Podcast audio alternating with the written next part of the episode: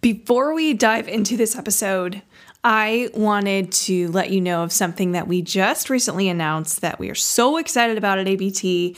And our Virtual Hitting Academy is getting a facelift in 2022. So, so excited for this. We are adding monthly guest speakers that are going to come in and coach you.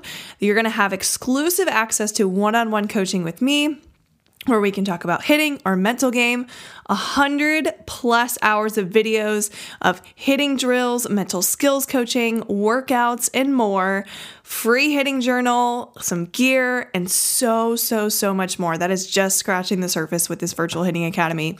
We are so excited. Enrollment begins January 1st, but if you join the waitlist now, you will get early access and freebies by joining the waitlist. So Joining the waitlist is free, so just head over to www.ashleybtraining.com to get access to all the freebies, all of the things that we're giving you inside the ABT waitlist. We are so, so, so excited to launch this on January 1st.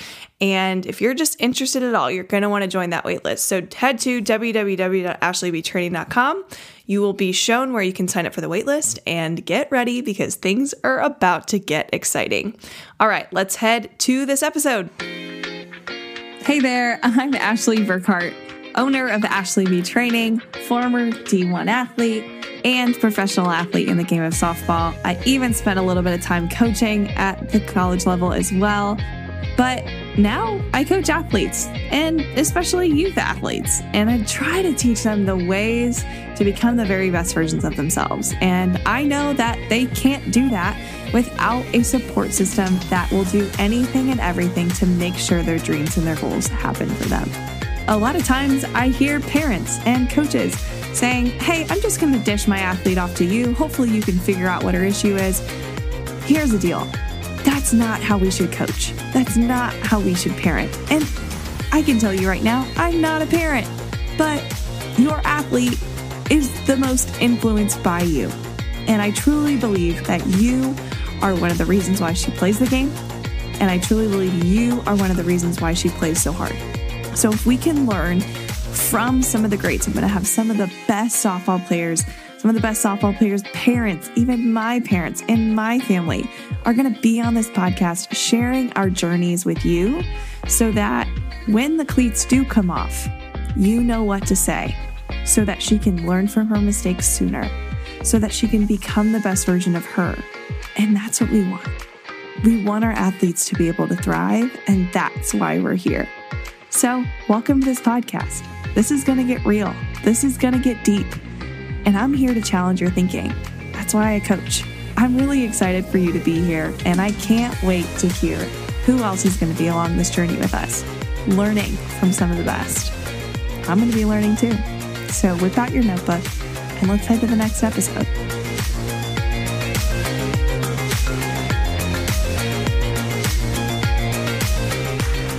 Hey, and welcome back to another episode of When the Cleats Come Off. I'm your host, Ashley Egel, and here is part two with Jordan Taylor. I had an absolute blast interviewing her. You probably saw last week that I had so many questions for her, and this conversation went on for a long time, which is why we split it up into two parts. Last week, we talked about a lot of tips on how to throw specific pitches like the curveball, the changeup, the screwball the rise ball, the importance of making sure you have your fastball down before you go into those pitches. She talked about tips for tryouts, how to be able to be confident going into tryouts because she bounced from team to team a lot growing up and that was her strategy. She she developed confidence. She obviously because she did it so many different times, but she ended up being so good strictly because of her confidence and she dives into that as well.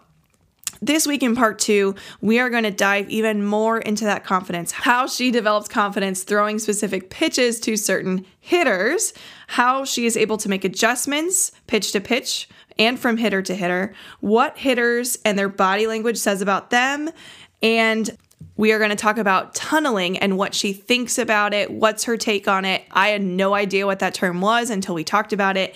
I learned so much from Jordan in part one. You're about to learn so much more along with me in part two. I can't wait for you to get your ears on it. So here is part two with Jordan Taylor.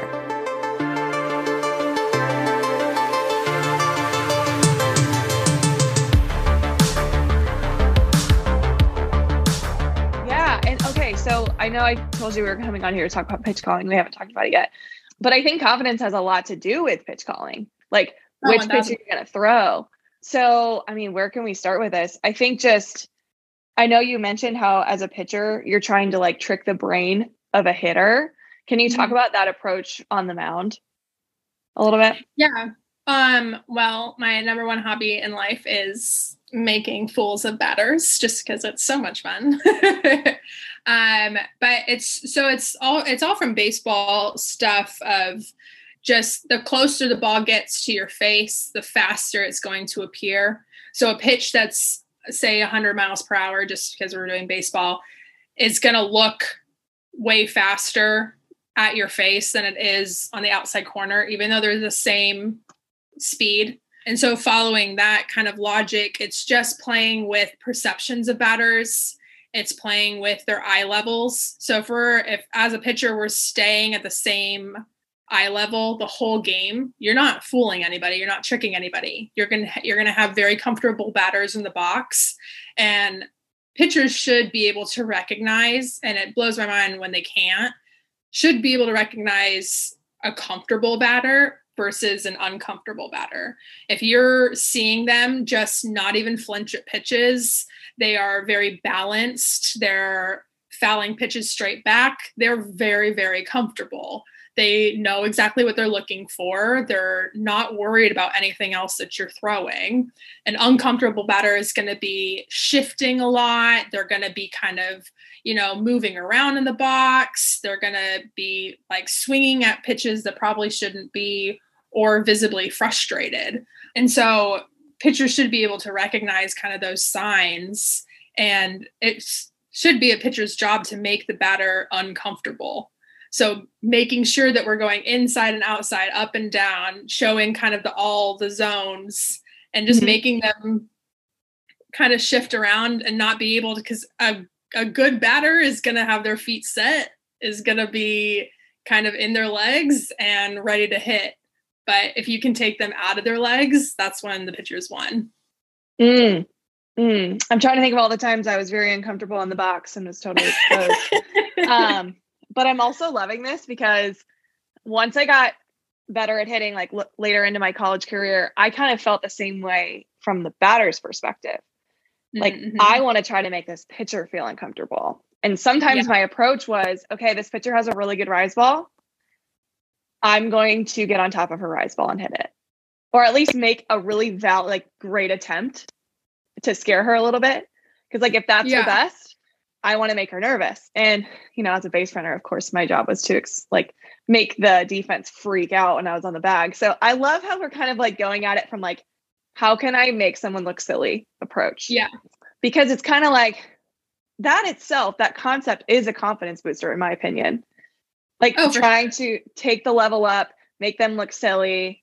Now, good hitters, good pitchers, they're resilient. They're not going to allow it to last more than like two or three pitches. But um, I do like that aspect that there's a lot of confidence when it comes down to like, how can I make this person look silly? Um, yeah. And sometimes you're going to get beat. Sometimes the plan's going to work. But it is just like a cat and mouse game. And like, those yeah. are those are always like my best moments is like facing the best hitter and like trying to figure out which Japanese hitters are a little different than American hitters and like NPF like you kind of always had those like epic battles with people. Like mm-hmm. there was just those like select few where you're like, I don't know what to throw. You're like, leave me alone. Go away. Um, but it's just so much fun like trying to outsmart the hitter and like when they like just get a hold of something or like when they just fouled off like kind of your best pitch and like knowing that you had to throw another one and mm-hmm. those were always the most like my most memorable and like most fun moments were just like this like little game game within a game type of stuff and just trying to outsmart the hitter yeah so you don't have to drop names of like who those p- hitters were that made you uncomfortable, but like just it's probably like the ones who get the hype because you know like the Lauren Chamberlain, the one who's like drop coming out of college dropping bombs like crazy, or yeah. like what what do you do in that situation? Because I know every pitcher has you know some batters where they're just like oh her again, you know. Yeah. Yeah. Um, what do you do in that situation? I had a I had a couple throughout NPF. Luckily, I didn't have to face uh, Lauren Chamberlain Lauren. too much. The one I do remember was fun against her, but like people like Brittany Cervantes, we've been facing each other since we were 14. So it's like her and um, Danielle Zymkowitz, like I had nothing else for them. like, I don't have any more tricks. Like, like sometimes I was like, maybe I'll just throw it down the middle just because I haven't seen it yet. Like, let's let's try there. Surprise them. Uh, yeah, just like kind of going through and just yeah, just trying to be something different than you were before and memory is a huge thing in remembering kind of what you threw them and what they hit. Um, my favorite person ever to talk pitch calling with was Chelsea Thomas. She went to Mizzou, mm. she Pride for a few seasons.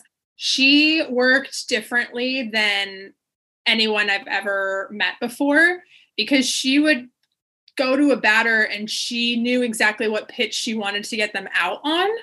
Mm-hmm. And then she would work backwards from there. Ooh. And so, which I couldn't wrap my head around because I'm like, well, what if they hit the first pitch? Then what? you just start over again? Like, what happens? Like, how do you keep your confidence if you're like, well, that plan went to run down under? So, yeah, she she was a brilliant because she only had she had rise, drop, change. That was it. But she could put those pitches on a dime wherever she wanted to. She could put them, and um, so she would always be like, "Well, I know I want to get them out on low and outside, so I'm going to work inside, one off the plate, go back inside, and then go back to this." And I'm like, "How do you?" that's a lot of planning. like, I'm just trying to I'm just trying to get through the batter. I'm just trying mm-hmm. to throw it, get through. So, but yeah, it's just I never was very big at um, planning ahead, mostly mm-hmm. because, or like, you know, every once in a while, Megan Willis would come up to us in dugout and be like, okay, what do you want to throw this person? And I'm like, it's whatever the situation calls for. Like, I don't know. it's a stressful situation.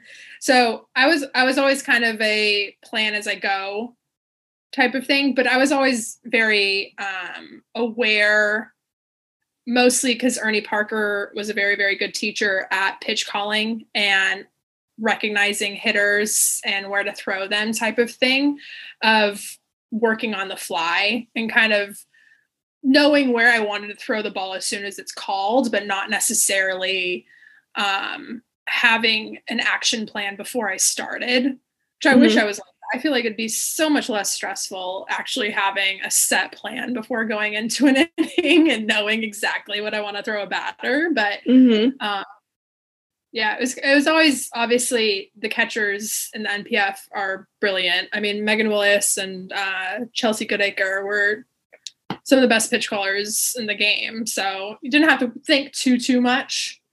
Yeah. Mostly I just threw my change up. and it works. That's my plan of attack. buckle the knees. I love that. So you mentioned how Ernie taught you a lot about pitch calling. Can you are there specific things that you remember from him that you've you've stuck with, still still use on your end that he taught you?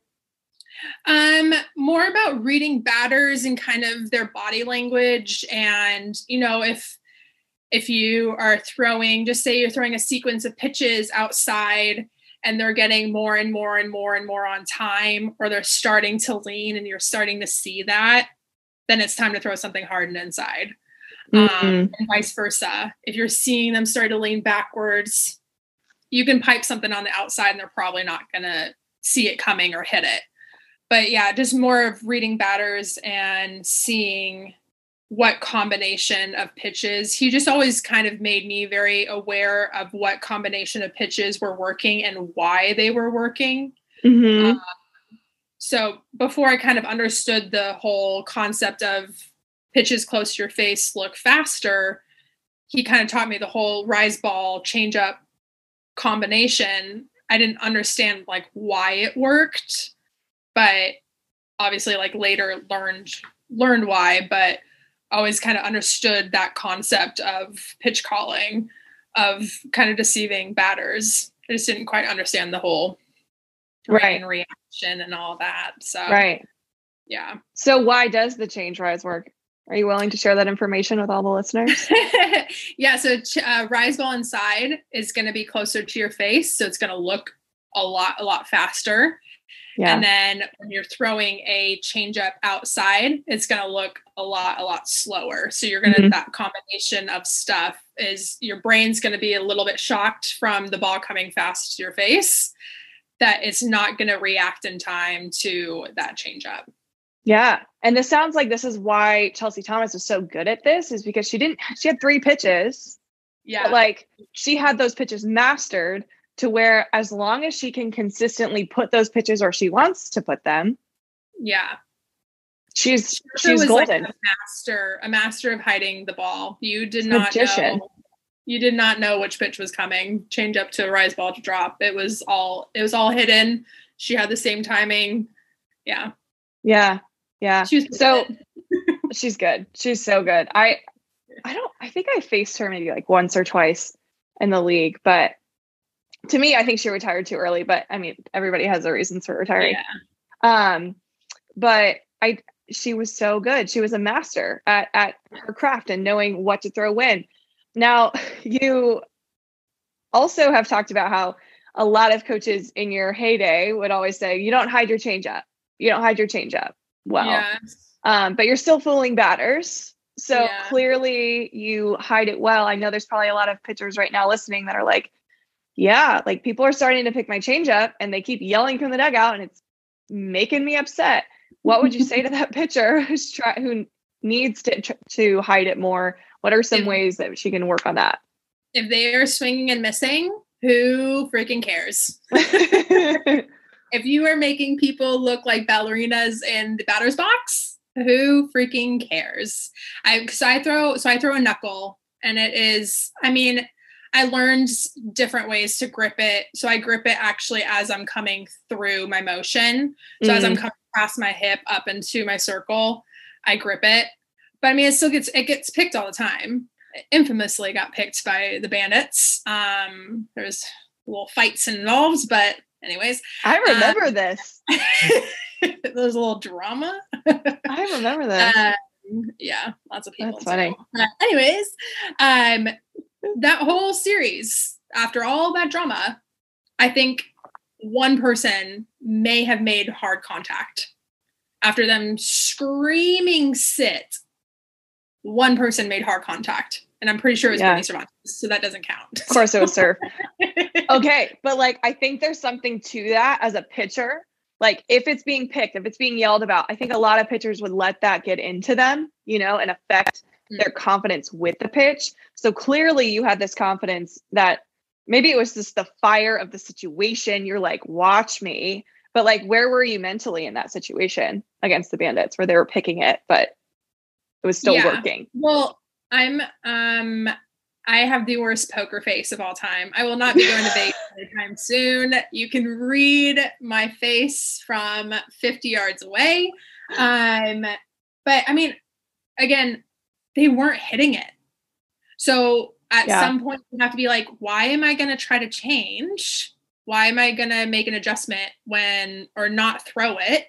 Because that's what a lot of pitchers do is it gets picked and they stop throwing it. Mm-hmm. And it's like if they're missing it, which on the opposite, if they're hitting it, then you have a problem.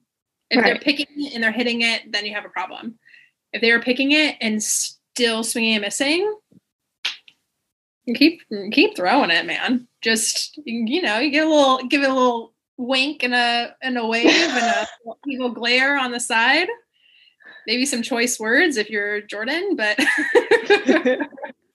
now i obviously know like maturity comes with probably more confidence because you know yourself better now than you did when you first started playing but like mm-hmm. how do we get some of this confidence that you have as a pitcher to just like keep making them look stupid i got this like i feel like obviously everybody deals with confidence in their own way um, but what do you think led to you being so just just have all this swag on the mound That's a good question. I am not like I was the most painfully shy person um, through high school, up and even in college. I, the girls at Michigan still talked. My senior year, they were still talking crap about me, about my official visit and how I was just I didn't say one word. I just sat on the couch like, "Is this college? Like, can I go home now?" Um, so a lot of it was faking it until you made it type of thing. But I mean, it was a lot of it was confidence through preparation. Um, practiced a lot. I mean, I was throwing in my backyard. My mom might think of this, remember these stories a little differently than I did. Probably said I missed one or two, but um, like I remember throwing in my backyard all the time and like by myself you know, I had even at Michigan on Sundays, I would go in by myself with the with Strico, the old old backdrop with the little squares in between, and um, and I would do workouts by myself, and a lot of it came from like I know I put the work in, I know I worked my tail off, and you know, like at some point you have to connect your bullpen to the game and just know that what you did in in practice was enough for the game. Mm-hmm. And just like the drive to just be like, I'm gonna beat you. Like, it's just yeah. I don't. I'm not sure that that can be taught of just that whole mindset of being kind of like I'm gonna win this battle. Like you're not gonna you're not gonna beat me type of thinking. Mm-hmm. It has. It's, I think it's a train. It's a trainable thing, but it's something that you have to actively think and actively buy into just the whole comp like competitive spirit and knowing that you're going to beat the person in the box. Right. Hey, I know you're loving part two with Jordan, but I wanted to pop in here really quick to mention something that maybe you might not know about. I know on here I always talk about the Always Grind 365 hitting journal, but there's also a pitcher's notebook, and there's also coach's notebooks, and there's also catcher's notebooks. There's so many different notebooks, and especially if you're a pitcher that's really wanting to track what pitches you threw to certain hitters and to really understand yourself more as a pitcher, you can do that in these pitchers' notebooks. So, Always Grind 365, they have notebooks for literally every athlete on the field, and you can use my code AshleyB at checkout for 10% off your next order. Also, feel free to send me an email at Ashley Burkhart Training Academy at gmail.com. I'll put it in the show notes um, for a team order. If you have an entire team order you want to put in and you want your to put your team's logo on it, you can do that. So don't hesitate. If this is something that's up your alley, head to www.alwaysgrind365.com. Again, link will be in the show notes. Use my code AshleyB at checkout for 10% off your next order. It's so good to know and understand yourself as a pitcher, as a hitter, as a defender, and there's no better way to do that than by tracking your progress in a guided notebook like this one. All right, let's head back to this episode with Jordan Taylor. Did you grow up with like a competitive family? Like I had two younger siblings. My dad was a collegiate athlete. I've always been embedded with like a competitive mindset, but no, not for you. I mean, I th- I I played a lot of sports growing up. I say played. I tried a lot of sports growing up. we all did, right? I was horrible at all of them. I just found a picture the other day of me trying um high jump. you just see like legs, Shut just up. just legs. it's like there's no shot of me getting over this bar. Um, just no shot. But yeah, I mean, my mom, my mom was a very she's she's a tough gal. She wanted me to be successful. You know, she put me in kind of the best schools growing up. Um, it was always a very like driven kind of environment for sure. But I wouldn't say competitive. I mean, my younger brother played football for like two years before he my brother is so bad at football, and I tell him this all the time, so he's fine. He would literally like he was a center in football, and so he'd snap the ball and then just kind of stand up and do this and not move. And we're like, hey, like you gotta like the ball's over there, and he's like, no, but I did I I did my job. but the play's still going on. Like he never got the concept that there was something else happening and he needed to join the action.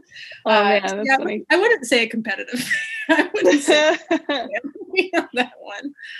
That's so funny. That's so funny. Well, is there anything pitch calling wise that we haven't dove into yet that you think is important for a young player or even just parents or really coaches yes. um, should know?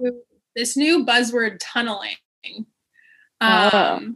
And I think because I ran a poll a couple weeks ago, maybe a couple months ago, honestly, on tunneling and what people thought it was, because I kept seeing these videos pop up on Instagram on like the explore page of people commenting they're like that's great tunneling and it was just a video of the girl and i was like what do people think tunneling is? Because tunneling is i mean it's mostly a baseball concept and it's from baseball at least of what I think it is, or my my understanding of it is the release point and a, a baseball pitcher's release point and how you can pick up because it's enough time from them releasing the ball if it's you know at whatever 12 o'clock or 1 o'clock that's something that they can see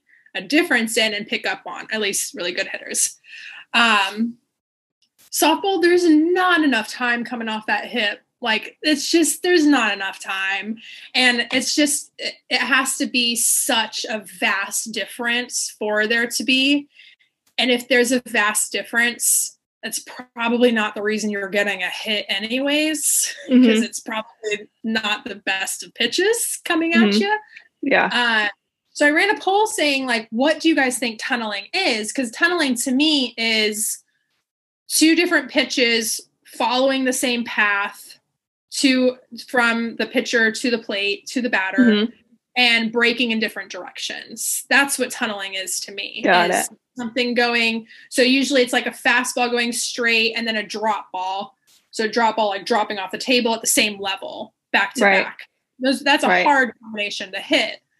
Mm-hmm. And it was like kind of like a 60 40 thing. Like 40% of the people thought it was a pitch coming off the hip tunneling right and right. everything looking the same and 60% thought it was the pitches moving in different directions. Hmm. and so yeah i just think people just use these like buzzwords and they don't know what it means. But it's like right. pitching instructors using the word tunneling and it's not correct. And so it's just these like buzzword stuff kind of. It's interesting. I think your definition of tunneling makes a ton more sense. Like being able to deceivingly like have a pitch go and then like make like the dip or the big move the big drop or whatever. Yeah. But yeah honestly i hadn't even really heard that term much. So i mean obviously pitch, you know on the pitcher side of the world. Yeah. Again not there. Uh makes yeah. sense. Yeah. Um, yeah. So I do I do want to ask this question because in the pro league, your your catchers are probably calling calling everything, right? Like you didn't have like a mm-hmm. pitching coach call. Is that how it is right now in Japan too? Uh yeah, no, we don't have a pitching coach at all. Yeah. So your catcher's calling everything and your catcher's trying to understand um, where you are. How important is just the conversation with whoever's calling the pitches?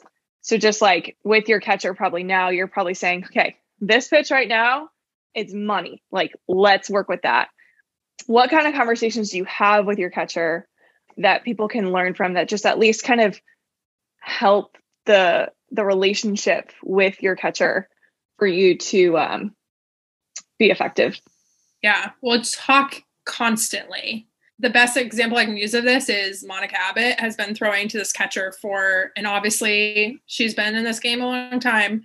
She calls so many timeouts, and it is so annoying when we're playing them, but like mm-hmm. it's what she needs to do. It's what she needs to communicate to her catcher to make sure that they're on the same page and make sure mm-hmm. she knows what they want. And they've been working together for years. Like, yeah in and out of these daily conversations like this and they're still talking through stuff so it's it's kind of one never assuming you and your catcher are on the same page making sure that you guys are it's verbalized that you're on the same page but yeah i mean like during the game a lot of times we'll talk if something gets hit she'll kind of come in and we'll talk about like you know, like what we probably should have thrown instead, or if it was the right pitch call, it was just in the bad location, or, you know, if something's just not working. I've done with like mid game bullpens, just going and throwing two or three of something and being like, okay, it is working. It's just, it's in my head type of thing, or it's right. in my attack plan, or, um, you know, just something else. It's not mechanics, it's something else and working from there but um yeah and just and with with something's not working trying to talk about throwing something else or if um you know if some if they're yelling out locations uh, a lot of times she'll be like okay i'm just going to sit in the center like and catch stuff on the side or move last second and like making mm-hmm. sure that's a conversation so all of a sudden like if she just doesn't move and i'm like uh, am i throwing the wrong pitch like that's happened. but um mm-hmm.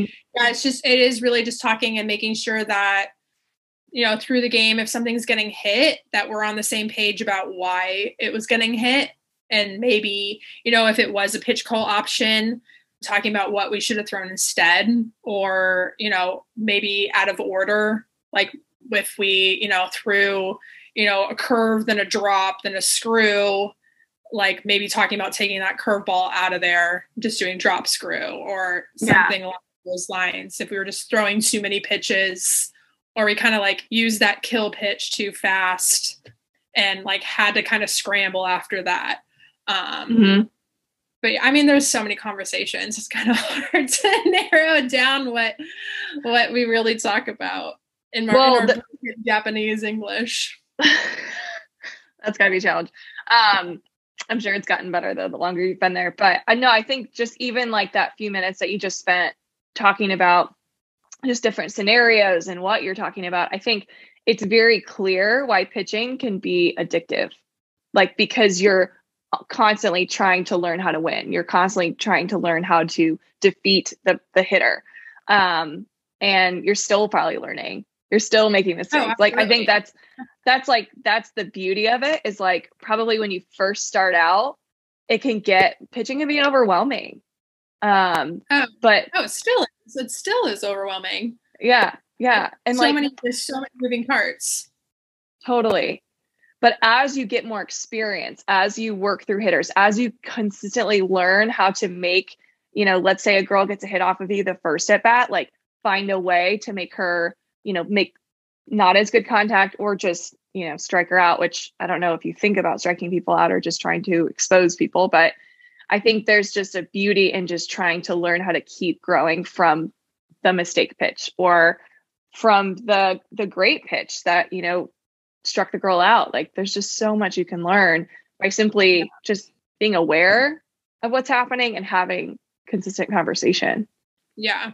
And another great asset to use too, and I it pains me how little pitchers use their own teammates, their own teammates who can stand in, or if you're in a scrimmage, there's so many times where like the pitchers are kind of in their own worlds and then the batters are kind of in theirs. And I mm-hmm. very rarely have seen pitchers kind of ask if someone, you know, if one of my teammates hits a home run off of me, I'm asking what what they saw if they were guessing that spot or if they were just on time with it or if they saw something that I was doing or if they you know if they saw yeah. something in the movement in the in the fielders like I want to understand why that they were on time if I thought it was a good pitch. If I knew it was down the middle I'm not going to ask what they yeah. what they that's huge. I don't even think I really had situation like obviously I hit off of some pitchers in college, but never was I really asked. Yeah. Things they're just that. in their own worlds. And I mean, yeah. I, I didn't do it in college, absolutely not. But every once in a while on Pride, I would talk to people like Kelly Kretschman, um, you know, just asking like, hey, like what did you see?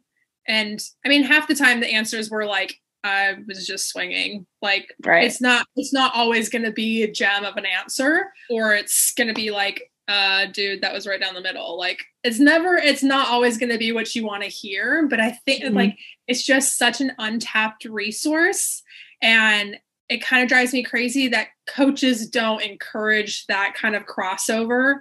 I think it really is just like, okay, pitchers go to your building, hitters, you're in here. Like it's just already kind of separated that we're just never kind of brought together and like asked opinions of each other.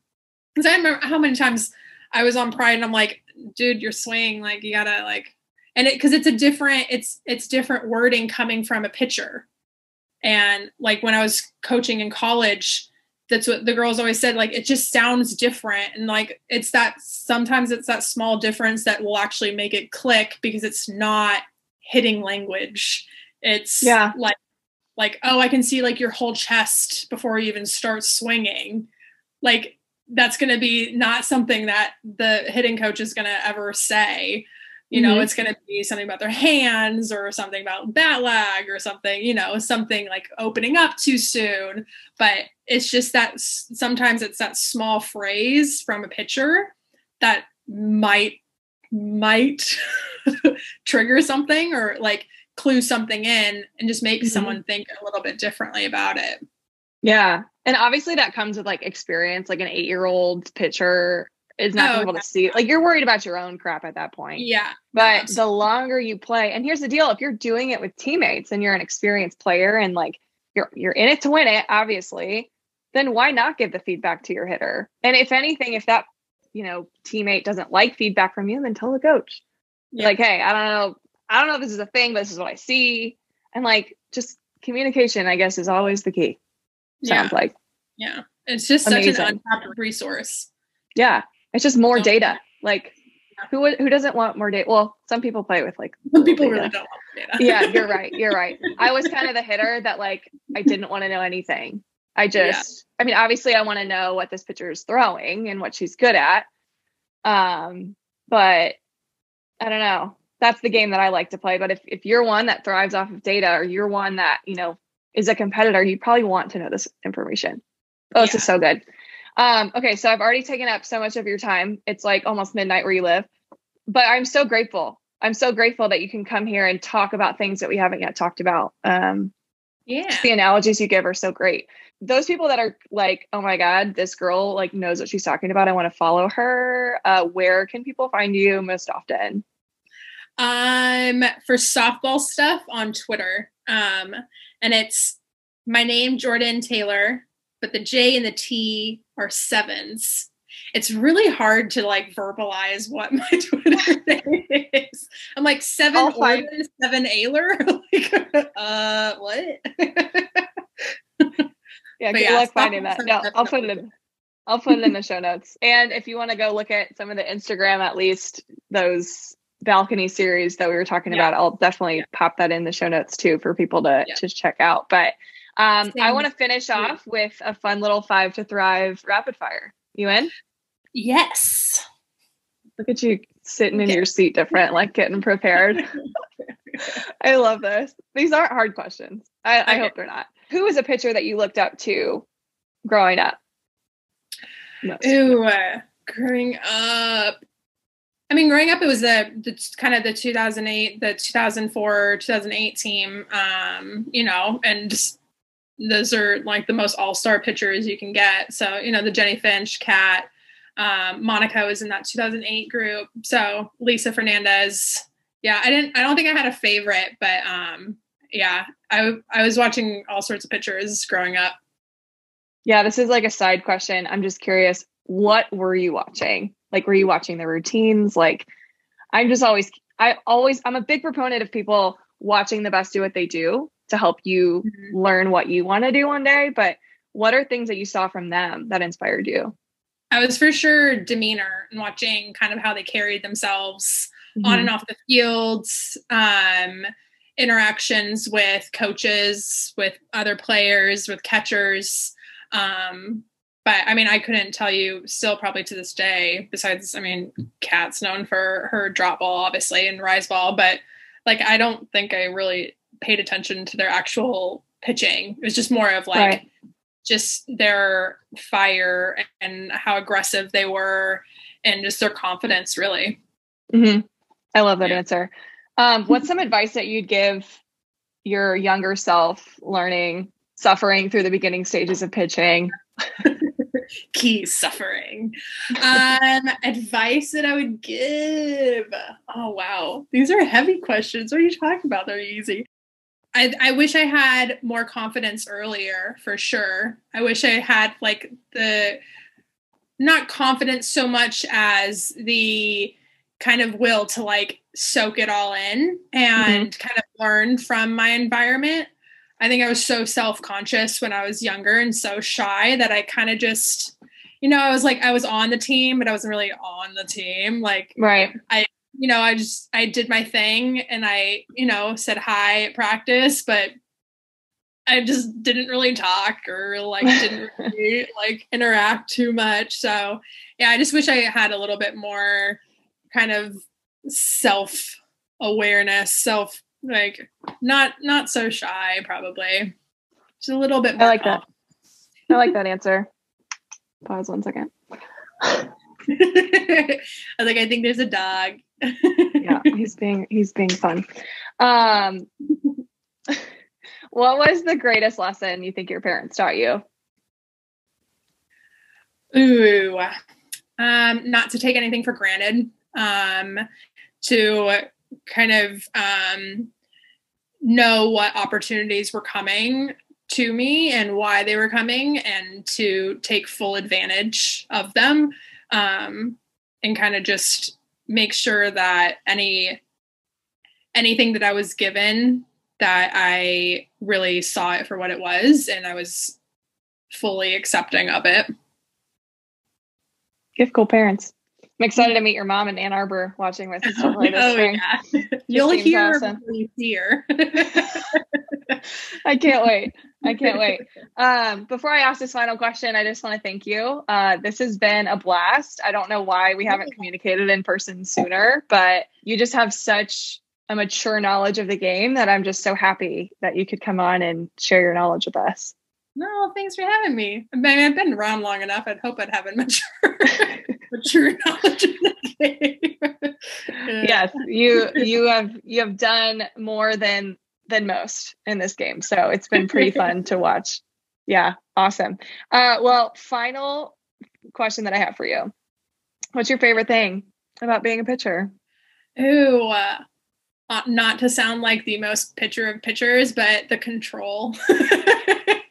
the control of it. I love having kind of the pulse of the game um, and being able to get out of situations, sometimes getting into them, but getting out of situations and being able to kind of pick up the team and have the team pick me up, vice versa.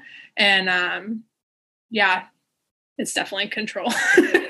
I love that answer. That's why you're still playing. Well, thank you so much, Jordan, for coming on. And it's been an absolute pleasure. Yeah, thanks for having me. This is cool. Isn't it fun to know how an elite pitcher thinks? I mean, whether you're a pitcher or not, this conversation is so crucial just to know and understand what are pitchers thinking. You know, from a hitter's perspective, I love knowing what pitches she's going to follow up with when I pull it or when I'm super late. Like, she is so smart and she literally, I love how she said, at the beginning that her favorite thing is making hitters look silly and how she tricks their brains. Like, that is incredible to know, you know, from a hitter's perspective. And if you're a pitcher, I know you learned a ton. If you're a hitter, I know you learned a ton. And if you're a coach, I know you learned so much about what pitches to call in certain situations, how important it is for your catcher and your pitcher to be on the same wavelength, for you to be on the same wavelength as your pitcher. I hope you feel that your relationship with your players has gotten stronger from this conversation. And I hope that you share this with somebody in the coaching world or just a parent that you know Share it with them if you learned a lot because I know this conversation can change the lives of many. Thank you so, so much. Please like, share, subscribe to the podcast so you're the first to know when the next episode drops next week. I'm excited to give you my own personal episode next week, and I know you're going to love it.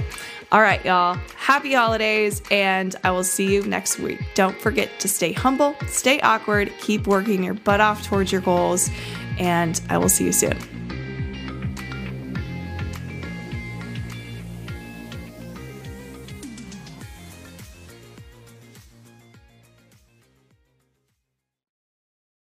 Before we dive into this episode, I wanted to let you know of something that we just recently announced that we are so excited about at ABT. And our Virtual Hitting Academy is getting a facelift in 2022. So, so excited for this. We are adding monthly guest speakers that are going to come in and coach you. You're going to have exclusive access to one on one coaching with me where we can talk about hitting our mental game, a hundred plus hours of videos of hitting drills, mental skills coaching, workouts, and more, free hitting journal, some gear, and so, so, so much more. That is just scratching the surface with this virtual hitting academy. We are so excited. Enrollment begins January 1st, but if you join the waitlist now, you will get early access and freebies by joining the waitlist. So joining the waitlist is free. So just head over to www.ashleybtraining.com to get access to all the freebies, all of the things that we're giving you inside the ABT waitlist. We are so, so, so excited to launch this on January 1st. And if you're just interested at all, you're going to want to join that waitlist. So head to www.ashleybtraining.com you will be shown where you can sign up for the waitlist and get ready because things are about to get exciting. All right, let's head to this episode. Hey there, I'm Ashley Burkhart, owner of Ashley B Training, former D1 athlete and professional athlete in the game of softball. I even spent a little bit of time coaching at the college level as well. But now I coach athletes and especially youth athletes, and I try to teach them the ways to become the very best versions of themselves. And I know that they can't do that without a support system that will do anything and everything to make sure their dreams and their goals happen for them. A lot of times I hear parents and coaches saying, Hey, I'm just going to dish my athlete off to you. Hopefully, you can figure out what her issue is. Here's the deal that's not how we should coach. That's not how we should parent. And I can tell you right now, I'm not a parent, but your athlete is the most influenced by you. And I truly believe that you are one of the reasons why she plays the game. And I truly believe you are one of the reasons why she plays so hard. So if we can learn from some of the greats, I'm going to have some of the best softball players some of the best softball players' parents, even my parents and my family, are going to be on this podcast sharing our journeys with you so that when the cleats do come off, you know what to say so that she can learn from her mistakes sooner, so that she can become the best version of her. And that's what we want. We want our athletes to be able to thrive, and that's why we're here. So, welcome to this podcast. This is going to get real. This is going to get deep and I'm here to challenge your thinking. That's why I coach. I'm really excited for you to be here, and I can't wait to hear who else is going to be along this journey with us, learning from some of the best. I'm going to be learning too. So whip out your notebook and let's head to the next episode.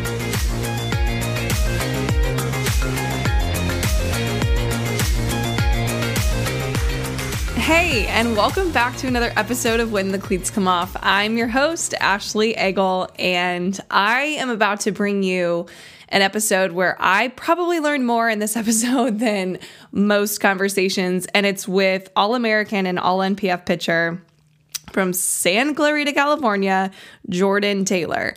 I am a huge fan of Jordan. I actually got to compete against her one time in college. I was a freshman and she was a senior, along with Amanda Chidester. And you know, Amanda Chidester is now on Team USA. So they were a pretty stacked team.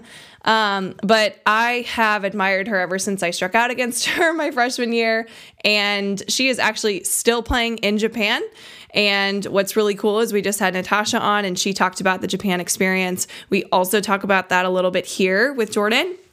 Um, but I'm really, really excited. And we talked for so long and we had so many good gems out of this episode that I'm actually making it a two parter. So, in part one, we talk about her experience playing with Coach Hutch, who is one of the most well known coaches in the game of softball. She is running a very tight ship at Michigan and she is doing an incredible job there.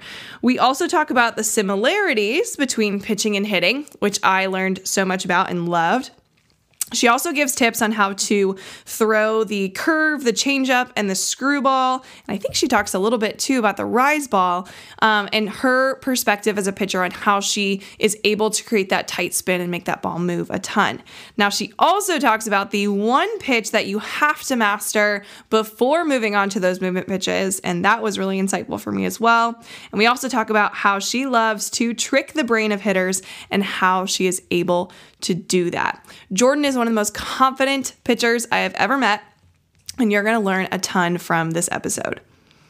Here's a little bit, actually a lot, about Jordan before we dive into this episode. She played at Michigan from 2008 to 2011. That last year was the year I got to play against her. She's a four time Big Ten regular season champion. That team her class won four Big Ten championships from the regular season. Unreal. You don't see that often. Three time all conference first team, Big Ten freshman, and pitcher of the year while at Michigan. And she was a three time NFCA All American. She was, after she played at Michigan, drafted 11th for the NPF. And there she was a three time All NPF pitcher, two time Cowles Cup champ, which is their version of a World Series. And after she played there, she coached at Boston University and Loyola. And while she was at Loyola, she got an invitation to continue her playing career to play in Japan, and she has been there ever since. So, from about 2017 to now, she is playing in Japan, and you get to learn on this episode how she became so good, how she still remains to be good, how she takes care of herself as a pitcher. Let's dive into this episode with Jordan Taylor.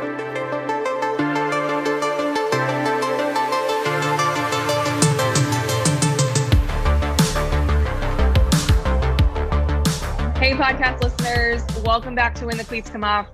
I'm Ashley Burkhart, turned Eagle recently. I need to stop saying Burkhart. It's not my name anymore. Uh, Jordan Taylor is in the house. Jordan, I'm so excited to have you here. Yeah, thanks for having me we are about to have a really fun loving conversation. We just talked for a half hour just about anything and everything from wine to Japan and earthquakes, but and I'm already stoked. this conversation is going to be a fun one. Um, so, fun fact Baby Sis is now playing at Michigan. You played at Michigan. What does she have to look forward to? I just, I'm just, I just want to hear from your perspective for her first oh, and last season. She's probably probably deep in the uh, football season, and they're actually doing well. So that's yeah. like a plus plus. I, they didn't didn't have quite the great seasons when I was there.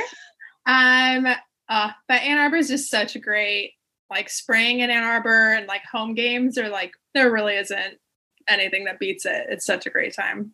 Yeah, and fall in Michigan is incredible. Like just the Love leaves changing. There's actually hills there, unlike Indiana and Honeycrisp season. Honeycrisp apples. If you haven't had a Michigan Honeycrisp apple, have not lived. It's so good. I miss I need I need to do that. Yeah. You know, now that I'm thinking about it, sorry, you don't you don't have those right now. but when you come back from Japan, you can finally get some with your mom. Yes. Great. You have good cherries in Michigan apparently too. Yes. There's something about cherries. Yeah. Yeah. I don't know where yeah. they're from, but I know they're good. Somewhere in Michigan. I know. My grandma's always like, "Can you go up there and just get some so I can make a pie?" I'm like, "Anything for you to make a pie, grandma. I will go get you cherries." Rewards check. I love it. I love it. Well, before we start again talking about things not softball related, um, I'd love for the audience to get to know you and a bit of your story. So if you can take us through your pitching journey from when you started, what your parents were like influencing you, to where you are now pitching in Japan. Well, I didn't start pitching until I was like 12, which I mean is still kind of early, but um, my dad had a team at the local um, kind of pony league, which is probably like they should do research on this pony league. It's called um the Hart League, William S. Hart. The amount of people that came out of this league that played division top division one softball and like there's a couple MLB guys too actually is just Shut like, up. Insane. Like half Wow. of Tennessee's lineup that's been through there. Yeah, just there's so many people, it's insane. But um yeah, he had a team and I remember coming to him and saying, Okay, I want to pitch. And my mom was like, No, it's that's a lot. That's a lot of pressure. That's a lot of whatever. And so she immediately set rules and was like, You have to practice every day. When we say you have to go to lessons, you have to go to lessons. So I'm like, okay. And so I was horrible. I was, I was horrible. I probably still hold a record for pitching the ball over the backstop. I had no idea where the ball was going, but I always threw really hard. But yeah, I did really I that I was in that league and I was always like in the like bottom division. We kind of had like two leagues, like the competitive league and the coaching league. I was in that coaching league until I was 14. Like I was never in the good league ever. And then my mom kind of saw that I wasn't going to really get anywhere and said, okay, we're making the journey to Orange County, which is insane to think about leaving somewhere to go to Orange County because it's like, Yeah. but I mean, she thought I was really good and kind of just needed to get out of the like bubble, I guess. And so, yeah, I started playing for Cal Cruisers. And then um, from there, I went for, to uh, Gordon's Panthers, which isn't an organization anymore. But um, I was from the 16s Panthers, I went to the 18s Panthers. And then, yeah, I actually ended up my last year, went back to Santa Clarita Valley and the Choppers and um, kind of went from there, which now they're like all over the place, but they used to just be the Santa Clarita Valley. But yeah, I was I was all over the place. So many teams, so many teams, um, a lot of coaches, and I really had I went I had a local coach, and then we went to a just softball camp with um, Deb Hartwig and Susan. Oh, Deb. Yeah, yeah. She still sees me, and she's like, "I still remember when you were this big." Like Of I was course. always this big, but we'll, we'll go from there. She But coached my yeah, teammate, Alex. That's how I know her. Oh, really? Yeah, yeah. And I saw her at Alex's wedding, which is like right after we graduated. That's how I met Deb. But that that's so irrelevant. It's crazy. So you can keep going that's. Deb's like she's seriously the greatest. Um, and so yeah, I went from Susie, and then after I was on the Panthers, my coach Richard MacArthur, who ended up being my pitching coach, but he had me go to Ernie Parker, who's the like late and great like any 80s 90s pitching video you would have had it would have been ernie parker. Like he was he was the. Mike Brea version basically all these videos. And he yeah he was a stickler but he really did kind of transform me into kind of the pitcher i am today. And he actually came to michigan um, and helped me one or two times when i was just i didn't know what my mechanics were doing in the middle of in the middle of my career but yeah no he was he was honestly the best so um but yeah i think that was it that's a lot it's a lot of softball well, it took you to Michigan. And then you got drafted to play for the Pride originally out of Michigan. Yes. So I actually said I didn't want to play on the Pride, um, turned it down. Uh, but they drafted me anyways and had me kind of fly out after and showed me around and said, you only need to be here for a month. And so I think I played two series, two like normal regular season series, and then it was straight into championships. So I my eyes were like this big the entire time. I didn't know what I was getting myself into. But yeah. That's cool. So you ended up playing for them and then you played for the Australian national team, right? Was that Yeah, after? so Was that I was on Pride for six seasons and got traded to Australia, which was like beyond not devastated, but I was I was not a happy camper during that time. But it was honestly the best experience, one of the best summers. And then from there, obviously, I got to know um, Australia, all the girls on Australia. I've gotten to go out there a couple times and play in their national tournament. And Oh, um, fun. yeah, it's kind of one of those everything happens for a reason type of thing, no matter how angry I was at the time. Mhm. But yeah, it was just, it's obviously different going from Pride to a bunch of Aussies. Um, the volume got a lot louder, but um, uh, it was just great to like, I'm a really big like learner and like want to like kind of learn how people do things. And they just do everything so differently pitching, hitting, style of play. So, I mean, I was a kid in the candy store once I got over Mhm. being butthurt, but Yeah. um, yeah, no, it was great. Yeah, I do remember Chelsea, out, who plays for Australia. Forks. She was my teammate. Yeah, Yeah. Chelsea Forks. Forks. She was like her swing was so unconventional, but she was always clutch. You know, like it was like one of those things where I guess I was kind of introduced to something different culture wise. And I was telling you earlier, like I also had Japanese teammates and talk about like complete 180 when it comes to culture and how they treat the game. Not like that they the way they treat it, but they literally you bow to the field, right? Yeah. Like before you play, you bow to the field. Oh, I yeah. just think like when it comes to And when you respect. Yeah. yeah, it's just it's so beautiful. Um, so from the Aussie team, what led you to Japan and starting to play over there? Well, I was already here actually when I played. So I Oh, got it. was it was 2016, my first year here.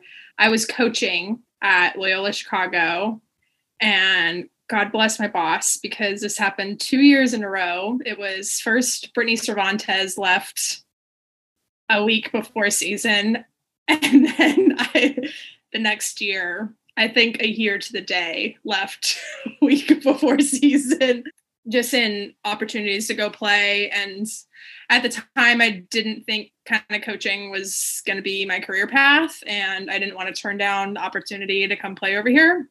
I'm like, obviously, I'm on year five from that happening, so um, yeah, I was I was in the middle. I think it was my second season that I yeah my second season that the whole Aussie trade happened. Got it. Yeah. I just interviewed Natasha about the culture of Japan and like how different it is. Like you practice eight hours a day. It's just, it's so different. But what have you learned from that culture that, or just like the way they, they play the sport? I mean, obviously you're there for five years. Things are probably fun and you're enjoying it and you're probably learning more than you ever have. But can you like just sum up that experience of just Japanese playing and what it's been like? Well, they're definitely um, quantity over quality, like in their practice. But I mean, you will never meet someone more dedicated than a Japanese softball player. They are just so locked in, and it's just, I mean, every day they really don't have. They have one day off a week type of thing. They have, they'll break after our first half and they break for um, like New Year's. New Year's is kind of their version of Christmas. Mhm. Um, and like that's it. Like they are probably 330 days out of the year playing softball and it's all day. And um, I mean, some of the teams are different. So how it works here is it's companies sponsor teams basically. So I work for a hospital.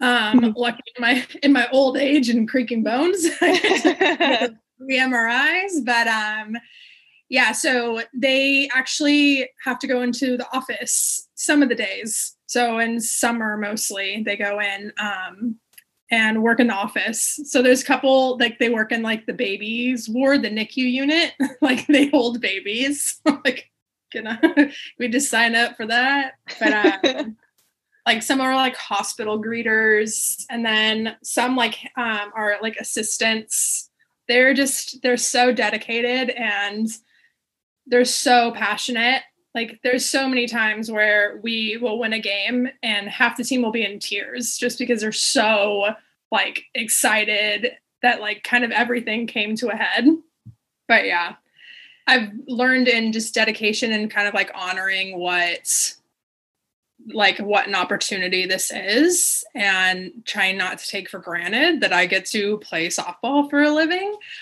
Kind of sounds silly to say that you're like taking advantage of it or taking it for granted, but I mean, we do, we get paid so much money to be over here in a completely different culture, not understanding what anybody's saying 90% of the time, even with translators, and just getting to play softball for a living. Like an opportunity that, you know, I really hope and pray that we can have in the US one day. But I yes. mean, I don't think you're, I, you are taking advantage of, you know, the opportunity. But then again, like, who wouldn't if you had, if yeah. you had that? So there was something that you said before about how you played on so many different teams prior to college. And yes. I know there's a lot of listeners that, you know, maybe they're jumping around, maybe they're like literally been on a team too long, but like what was the reason why you jumped to a lot of different teams, played on a lot of different teams? Was it because the talent was better? Was it because you knew you'd grow there? Do you do you know why your parents helped you make those decisions to jump around? Well, moving out to Orange County was the decision to get out of the bubble and looking for other opportunities. But beyond 16s, I had pretty bad luck, if we're going to be honest. So I had, I was on three different gold teams. And my first year as a Panthers, and it folded. They mm. just stopped playing. And then my second year, I was on one of the Batbusters, and they were no longer a team for undisclosed reasons. And then my final year was on with Choppers. So I feel like at one point I was just kind of like, oh my gosh, I'm gonna be known as like the girl that like can't stay on a team and blah blah blah. But like honestly, and I've met a lot of too with pitching coaches, and people want to stay loyal to the pitching coach and they like want to see it through.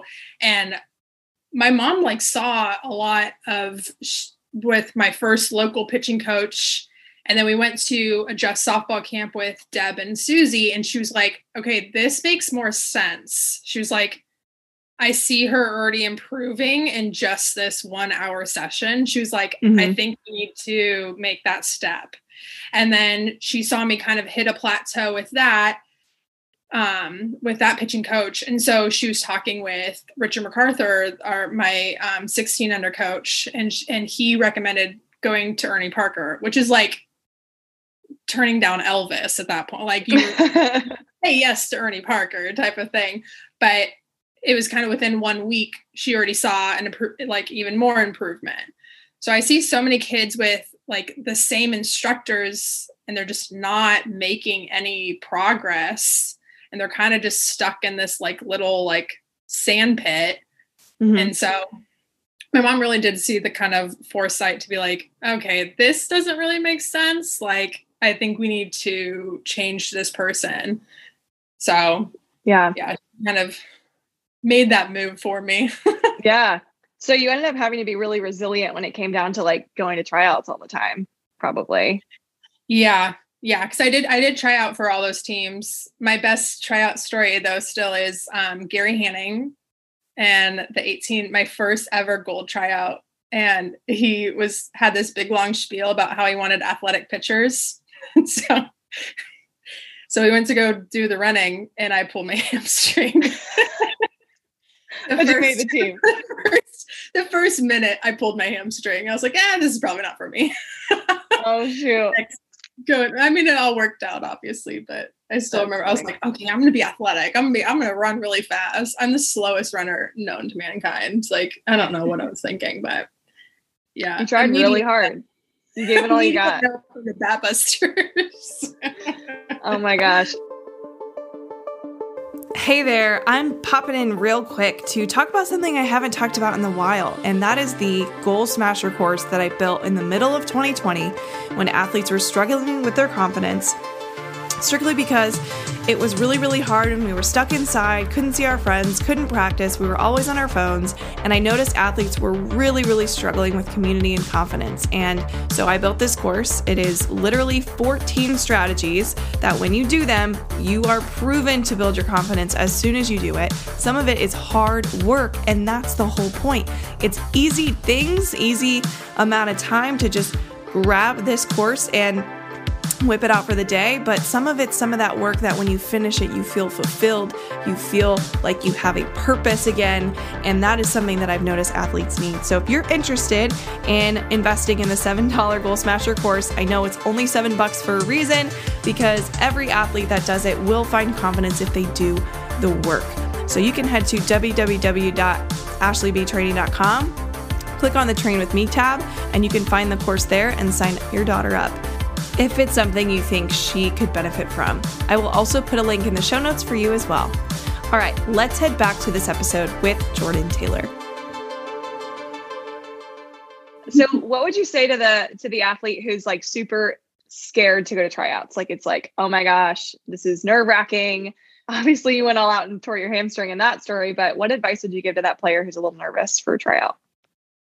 That even Olympians got nervous going to their tryout. Like you're gonna get nervous. You use that energy for good. You use those nerves. I think it's when the when the nerves get the best of us is when you start doubting yourself because of those nerves. Mm-hmm. Like if you did the work beforehand, that should be good enough. If you you should be confident in the work. Now, if you didn't practice for two weeks before those tryouts, like you probably should be nervous.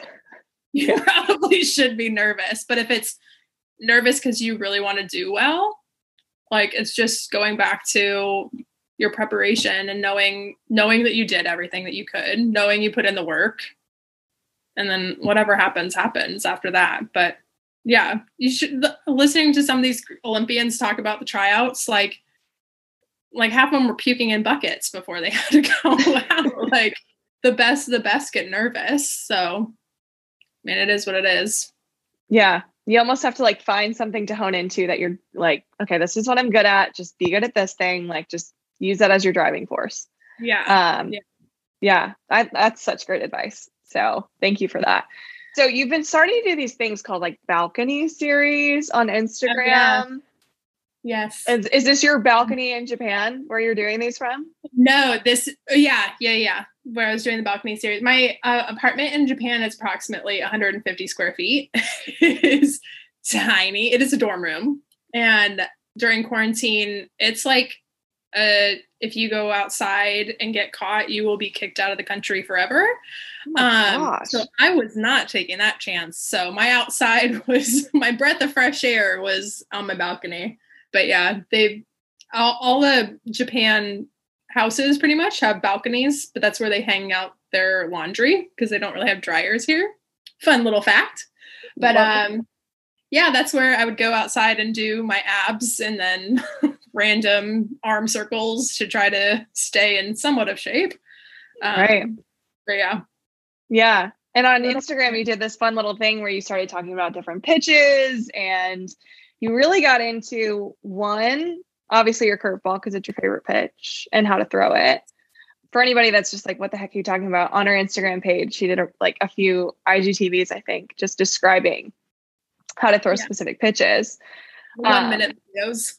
one minute videos. Yeah, yeah. But it was like before reels were a thing, maybe. I don't know.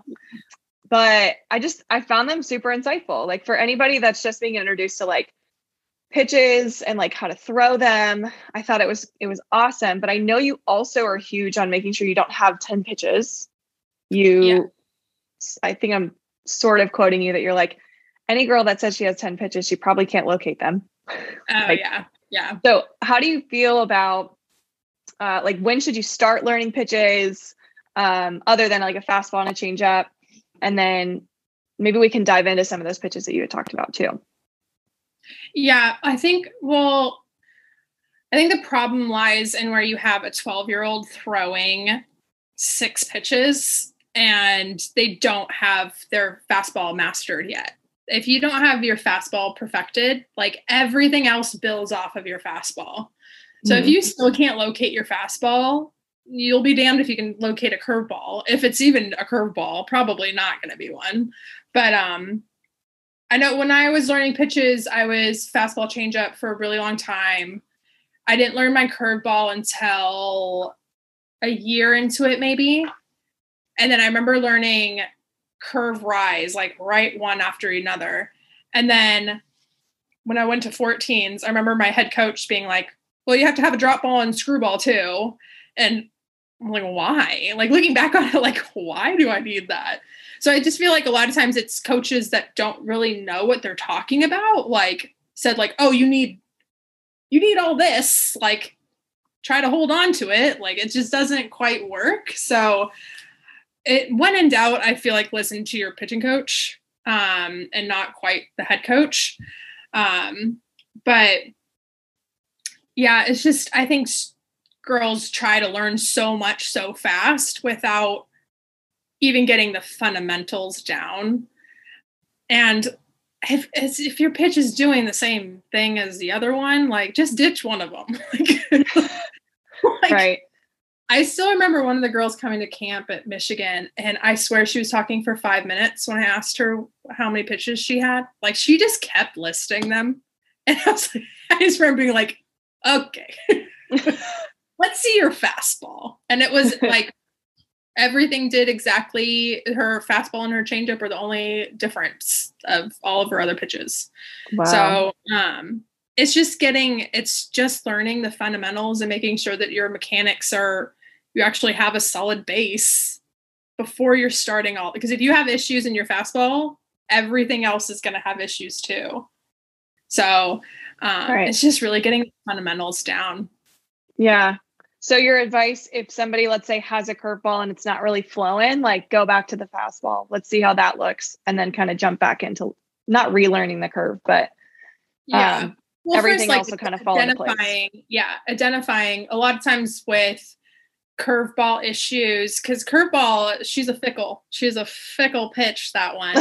Everything has to be on time. Your hand has to be on time. Your hips have to be on time, and it has to be like a one-two type of thing.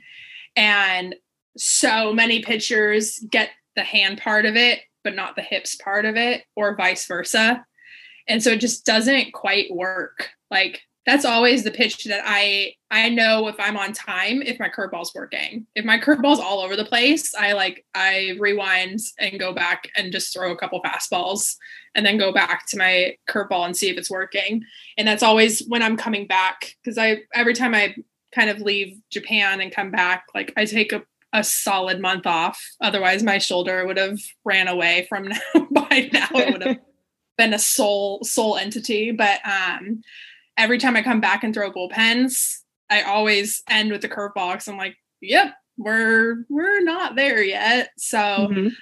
um, it's just learning that timing and everything of getting everything to work that you have to if it's not working in your fastball, it can't work in your curveball.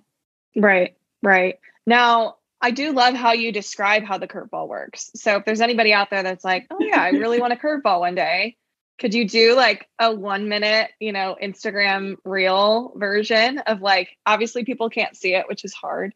I know. I know. That's my well, favorite thing I've ever drawn in my entire life is the revolving door curveball. I was laughing to myself. Albeit I, I was slightly delusional in quarantine, but I was laughing for like 10 minutes before I posted. yeah. As long as Jordan doesn't delete it off her Instagram, you can find it there. Um, but how would you describe how the curveball works with just your words? So I always try to like break it down like as if I'm talking to a little kid. So I with curveball, first of all, you have to get on the inside of the ball. With any pitch, you have to think about where you're wanting to push. I wish I had a softball where you're wanting the pressure to go, and that's where your hand needs to be. And so for the curveball, you have to have some sort of pressure pushing through the center and the outside of that ball, and that's what's going to make that spin. So you're having to push through this part in order to make it spin. So you have to make sure your hand's there in the first place. And then I talk about it like a revolving door, like those little glass doors Mm-hmm. through. Oh, you should have seen me trying to translate this to Japanese because it was. it took 30 minutes, not this one minute breakdown. If you think of your hand like a person and each leg is like a door, so door, door, and you're trying to get that person on the inside of the door. So you mm-hmm. want to make sure that hand comes on the inside of your hip before that door closes Otherwise, if they're coming at the same time, that ball is going to go right down Broadway, right down the middle, and it is going to get crushed right behind you. so graphic. feel like I'm so watching graphic. a horror film. No, I'm kidding. but basically, like keeping it inside, like close to your body before you start that rotation. Yeah. With your okay. Yeah. Got yeah. it. Making sure you get your hand on the inside of your hip before you're closing.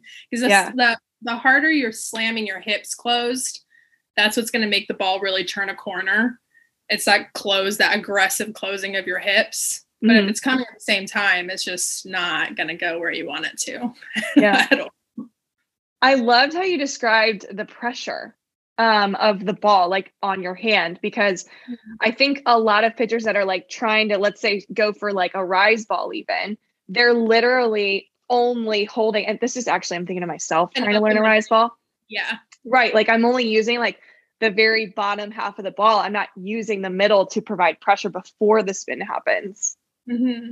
I'm mm-hmm. learning so much. This is why I quit pitching. I was like, I can't figure a rise ball out. I'm done.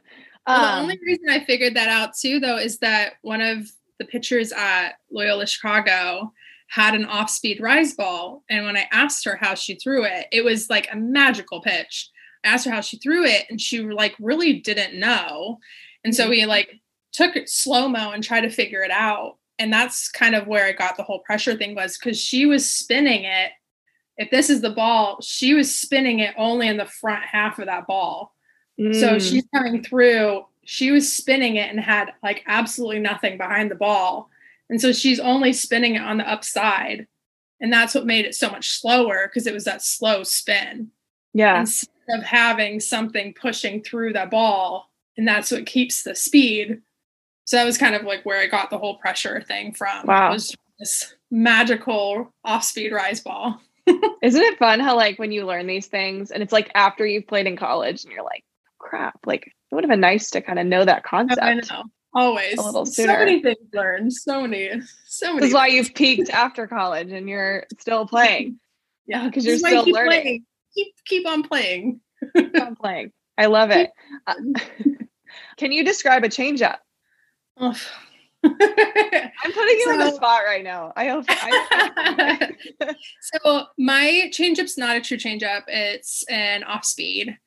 And the same thing I just talked about, you have to have nothing behind that ball. So if you have any sort of pressure moving through that ball on the back side of that ball, then it's going to go too fast. So anything, mm-hmm. so when we talk about like flip change ups, we're talking about the back of our hand and pulling through here. So you even mm-hmm. see that there's nothing behind that. The only right. thing moving forward is the pull. And so good changeups are going to be that you don't have anything pushing through that ball. It's all kind of pull or on the side. So mine, it varies. it does what it wants. It does uh, whatever it wants to do. It does whatever it wants to. Um, mine is kind of a culmination of several pitches, but mostly, for the most part, I throw it kind of on the side. So it's more of a horseshoe. So when mm-hmm. I come through, well, and I have a knuckle. So I have a knuckle that kind of sets it so I'm like locked into place on those seams. Mm-hmm. And any picture of me throwing a changeup, I have the like these like gnarly T-Rex hands coming through.